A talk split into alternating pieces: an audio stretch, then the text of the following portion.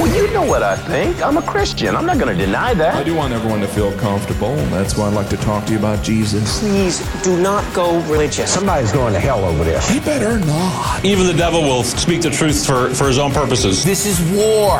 Accept it. Back to Jerusalem podcast. Yeah, I'm back, and I'm armed with righteousness. With your host, Eugene Bach. He just seems like he's got it all figured out. He's a righteous dude. Yep.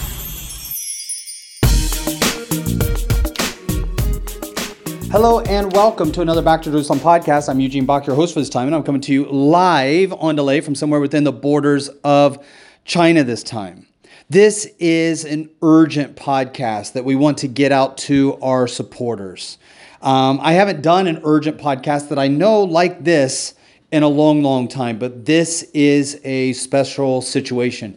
If you've been following Back to Jerusalem for any length of time at all, especially on our website, we've been putting up several articles about the earthquakes that have just been smashing Afghanistan. Now, the news right now is on complete overload. People in America are watching the political situation basically tumble downhill. They are seeing a former U.S. president come under all these charges. They are seeing a current U.S. president that's basically looks like he's guilty of taking and accepting foreign bribes. They are looking at the Speaker of the House that has just been fired for the first time in history, trying to get the replacement. They've been watching the political things take place unfold every single day, and that is grabbing the headlines. Worldwide, the entire world has been standing on their tiptoes watching the situation unfold with Ukraine and Russia. And now with the situation in Israel, where Israel was just attacked by Hamas. This is massive news. It feels like the entire world is experiencing all kinds of mayhem. Just today, as I'm doing this podcast, embassies, both the U.S. embassy and the Israeli embassy in Jordan and Lebanon have just been rushed by massive crowds. Europe has seen massive crowds of protests that are pro-Palestinian in some of the major central capitals like London and Paris, etc. What has been missing from the headlines, or which is not easy to see because of all the other noise, is what's happening in Afghanistan. There's one guy that was interviewed by the New York Times by the name of Abdi Muhammadi. He told the New York Times that this feels like the wrath of God. That was his words. In about a 1 week period of time, Afghanistan has been smashed with deadly earthquakes rating between 6 and 7 on the Richter scale, claiming over 2,000 lives and making tens of thousands of people homeless. The reason why this is such a big deal is threefold. First, because of the takeover of the Taliban, most humanitarian organizations have left.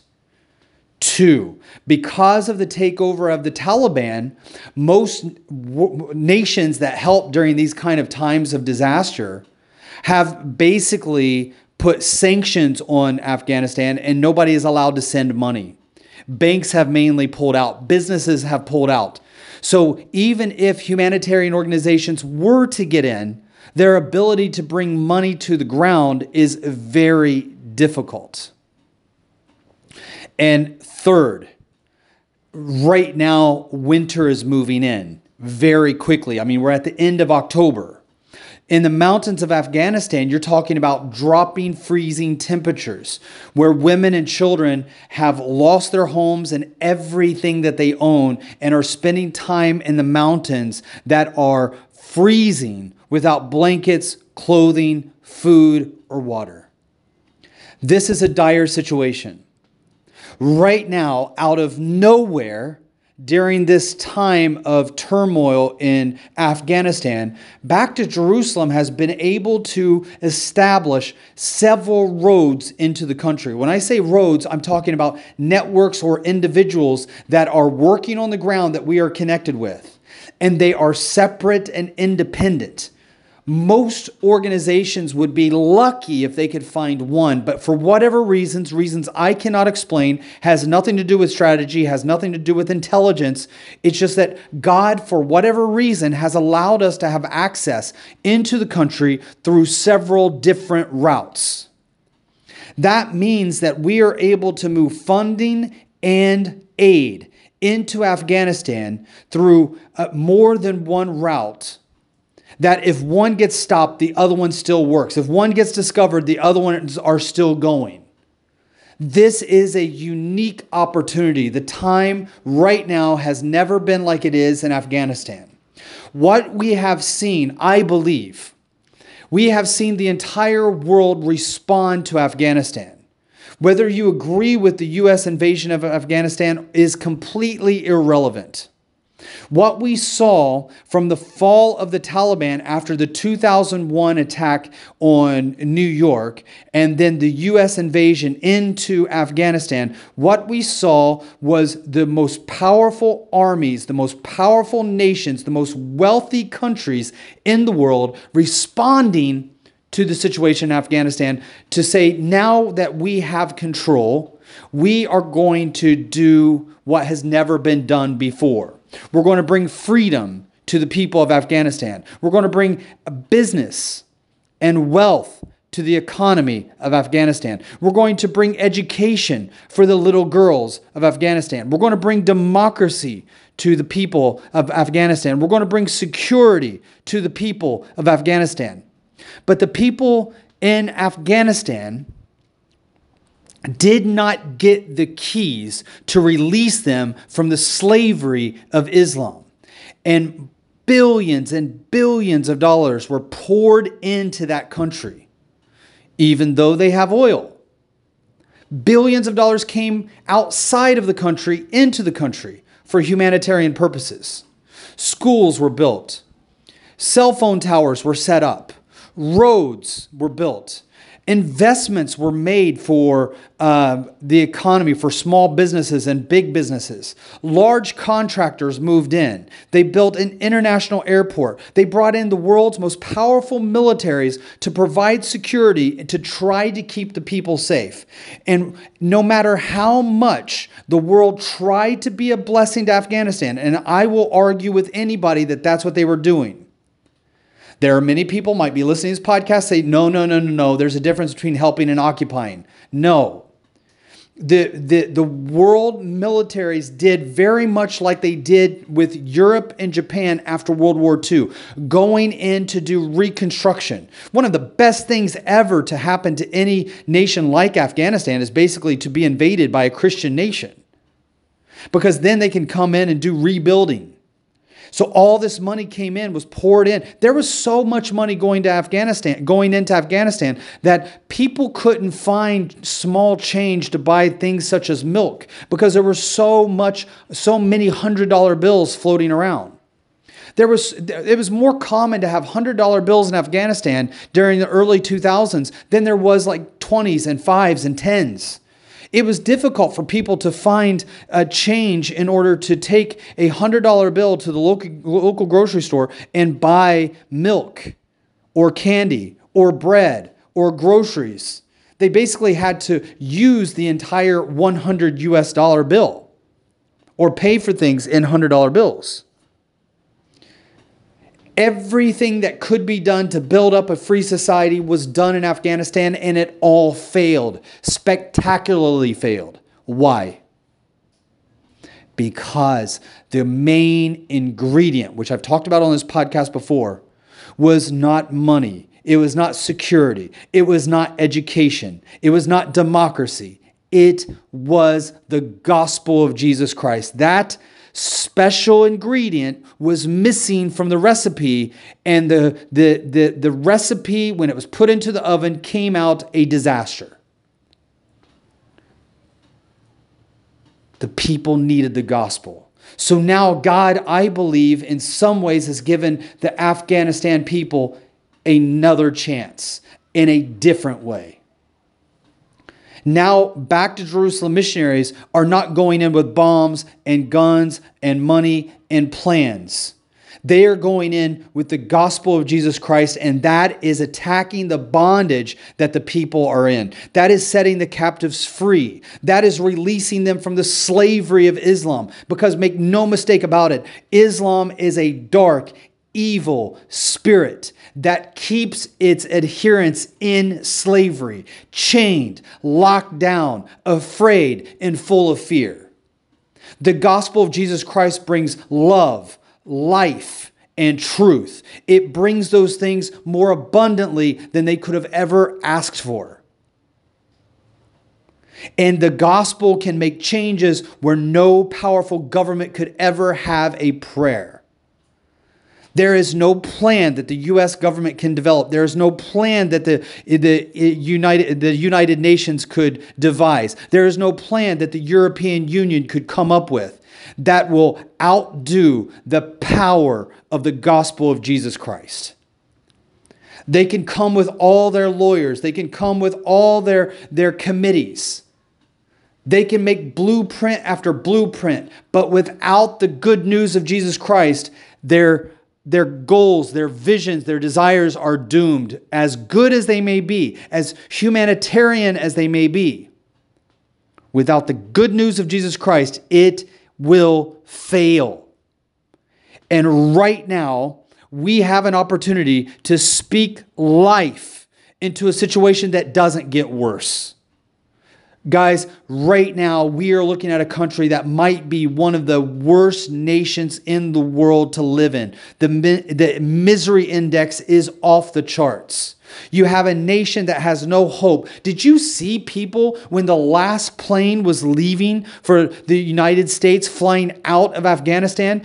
There were individuals that were trying to grab onto the landing gear of these massive airplanes on the runway with certain death. There's no way you're going to survive. I remember when I was a kid watching Commando.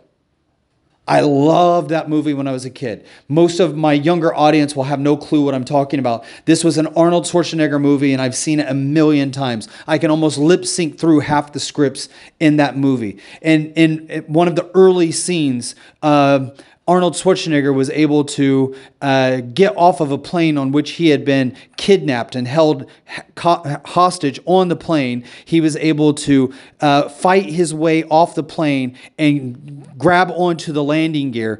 And as the plane took off, he dropped from the landing gear into a swamp and was able to go on with his mission. That is Hollywood. Complete nonsense. There's no way that anybody's going to be able to survive hanging on to the landing gear. But people did it because they were so desperate to get out of Afghanistan before the full control of the Taliban. Can you imagine living under the Taliban? Let me answer that question for you. The answer is no. No. That living under the Taliban right now is a living nightmare. What women and children and fathers of families have to go through on a daily basis under that tyrannical regime is a living nightmare. It is hell before you even die and go to hell. And right now, there are people that are living under this extreme Islamic regime, where the people are living in fear for their lives every day. Because if they do one little thing that the mullahs don't like, or the minders or the Islamic police don't like, even if they do everything that they're supposed to do in Islam, but they get falsely accused by a neighbor of not being Muslim enough, they can be killed. And that would be a good day. If you get killed, that is a good day. Oftentimes, if you do things that are against Islam, that are against Muhammad, that are against Allah, that are against the mullahs, that are against the religious leaders in the area, you won't die right away. They beat you. They torture you. Then they make you watch as they rape your wife or your children. They make you watch as they torture and kill your family members. It is an evil that is beyond comprehension. We're seeing a little bit of it now in several videos that have been made by Hamas after their bloody attack on Israel. That is what people are living in every single day. And because we are not always exposed to it in the West, we like to believe that it doesn't really happen, that people aren't truly that dark, that barbaric, that vile, that evil, but they are. The depths and darkness of Satan will take humanity or man to some of the most decrepit depths that we can't even dream of the things that we are capable of doing to one another when enslaved by the enemy. Then on top of that, not only are you having to live under the Taliban, under extreme poverty as the world ostracizes the Taliban from the world economy, but now, on top of all that, they get hit by the deadliest earthquakes that they've seen in decades. 3, not all at one time. Day 1, boom, country hit, people die. Day 3, boom, country hit, people die. Day 6, boom. People, more than 2,000 people have died, where the people there that are in Afghanistan right now, they are not even able to dig out their loved ones. They have to do it by hand. They have to claw into the dirt, removing the heavy bricks with their hands. They don't have shovels. They don't have picks. They don't have tractors. They don't have backhoes. They don't have bulldozers. They have to do it by hand, with very little food, very little water, very little energy, working off of nothing but adrenaline, pumping in their veins with the prayer that I will be able to find my son or my daughter or my infant child. That if I dig through this rubble, maybe they will still be alive somewhere under all of this rubble. So not only are they living in the misery of the Taliban, but they're living in the nightmare of losing everything through the earthquake. But there's hope. Never underestimate the hope of Jesus Christ. Never underestimate the hope that the good... That's why it's called the good news. The good news of Jesus Christ brings life and hope and joy in the most lifeless, hopeless, joyless situations.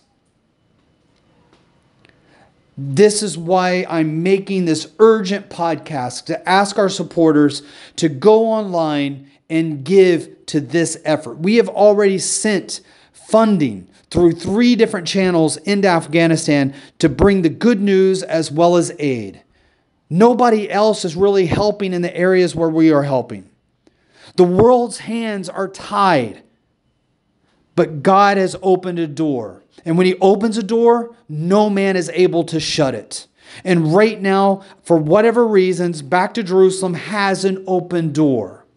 We're not a big organization. We can't do a lot of work, but we can get the funding directly to the people on the ground. And sometimes that face-to-face contact, even though it's not big, even though it's not grand, we are able to build relationships with individuals, and that can make all the difference. Your funding has a personal touch. Your support has a personal touch.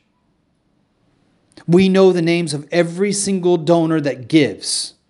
We see who gives, and we are so thankful. If you are not able to give, can I ask that you pray for the people of Afghanistan today? Just take a moment while you're listening to this podcast. Bow your head. It doesn't have to be loud. It doesn't have to be open. Nobody else has to hear it. Pray for the people of Afghanistan. That is the power to change a nation. You can go on our website. You should be able to see a banner on our home page that will take you directly to the Afghanistan disaster area. If not, if you don't see it, go to our donation page. If you put where most needed, we will use a lot of the where most needed in Afghanistan. But if you go to the humanitarian effort and you donate to disaster relief, humanitarian effort button, you'll see that on there. Look for disaster relief. Look for the humanitarian button. It's the only one on there. You'll see workers, you'll see Bibles, you'll see scholarship, you'll see general use, the where most needed, and then you'll see the disaster relief button. Push that button and you can give there. 100% of everything that's given to that category in the month of October, 100%. Nothing will be subtracted from that. 100% will go to the field.